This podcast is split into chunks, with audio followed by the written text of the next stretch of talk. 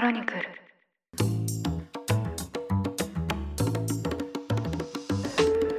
おはようございます。2月23日水曜日、ニュースコネクト、あなたと経済をつなぐ5分間、パーソナリティの野村貴文です。この番組では1日1つ5分間で世界のメガトレンドがわかるニュースを解説していきます。朝の支度や散歩、通勤、家事の時間などにお聞きいただけると嬉しいです。さて、日本は今日天皇誕生日で祝日です。本来ならですね、祝日にちなんだお話をしたいところなんですけど、このポッドキャストでも定期的にアップデートしてきたウクライナ情勢ですね、これがですね、非常な重要局面を迎えています。もともと NATO 加盟を目指すウクライナと、それを阻止したいロシアの対立から侵攻の危機にまで発展しているんですけど、一昨日から昨日にかけてかなり大きな動きがありましたので、そちらを取り上げたいと思います。ロシアのプーチン大統領は日本時間の一昨日21日、安全保障会議を開催し、親ロシア派武装勢力が実効支配するウクライナ東部のドネツクとルハンスクに対して独立を承認する大統領令に署名しました。また、平和維持の名目でこれらの親ロシア派支配地域にロシア軍を派遣するよう国防省に命じました。これを受けて21日深夜には国連安全保障理事会の緊急会合が開かれまして、アメリカの国連代表がロシアの平和維持軍をナンセンスだと述べ、ロシアが侵攻の口実を作っていると批判しました。また、ウクライナのゼレンスキー大統領もロシアが故意に主権を侵害していると非難しまして、国際的なパートナーからウクライナは明確で効果的な支援行動を必要としていると述べました。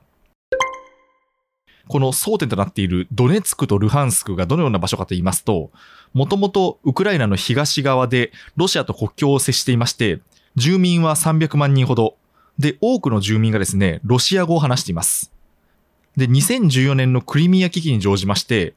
ウクライナからの分離独立を訴える勢力がドネツク・ルハンスク人民共和国を自称しまして、この地域の3分の1を実効支配しました。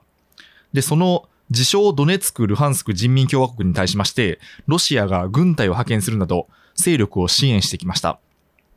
そして2015年のクリミア危機の和平合意である第二次ミンスク合意によれば、この地域に特別な地位を与える条項が盛り込まれています。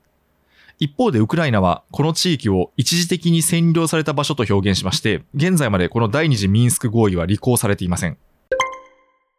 で、ロシアもですね、この8年間ドネツク・ルハンスク人民共和国への干渉を続けていまして、日曜版のニュース小話で塩野さんからも言及があったんですけど、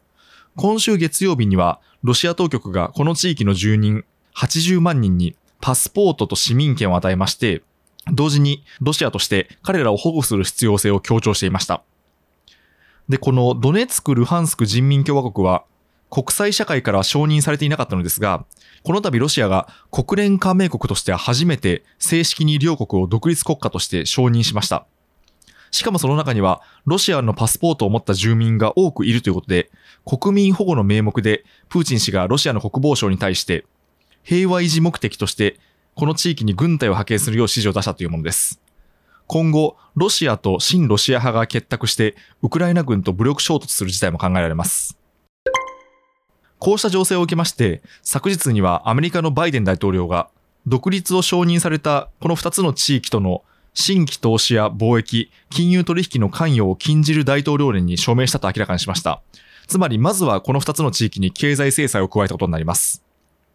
ただ一方で、すでにロシアは過去8年間にわたってこの地域に軍隊を置いてきたことから、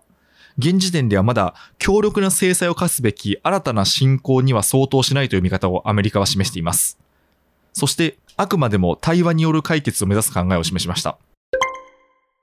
で、このニュースを受けまして、原油価格が7年ぶりの高値水準まで高騰しまして、世界各国の株価は大幅な値下がりとなりました。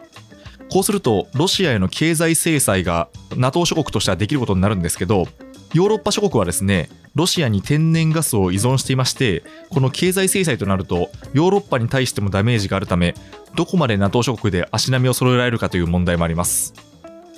で、すでにですね、戦闘も発生していまして、ウクライナ軍は東部で親ロシア派との武装勢力との交戦が起きて兵士2人が死亡したと発表しました。死者が出てしまったことで、今後ますます戦線がエスカレートする懸念が高まっています。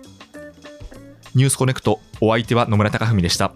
もしこの番組が気に入っていただけましたら、ぜひフォローいただけると嬉しいです。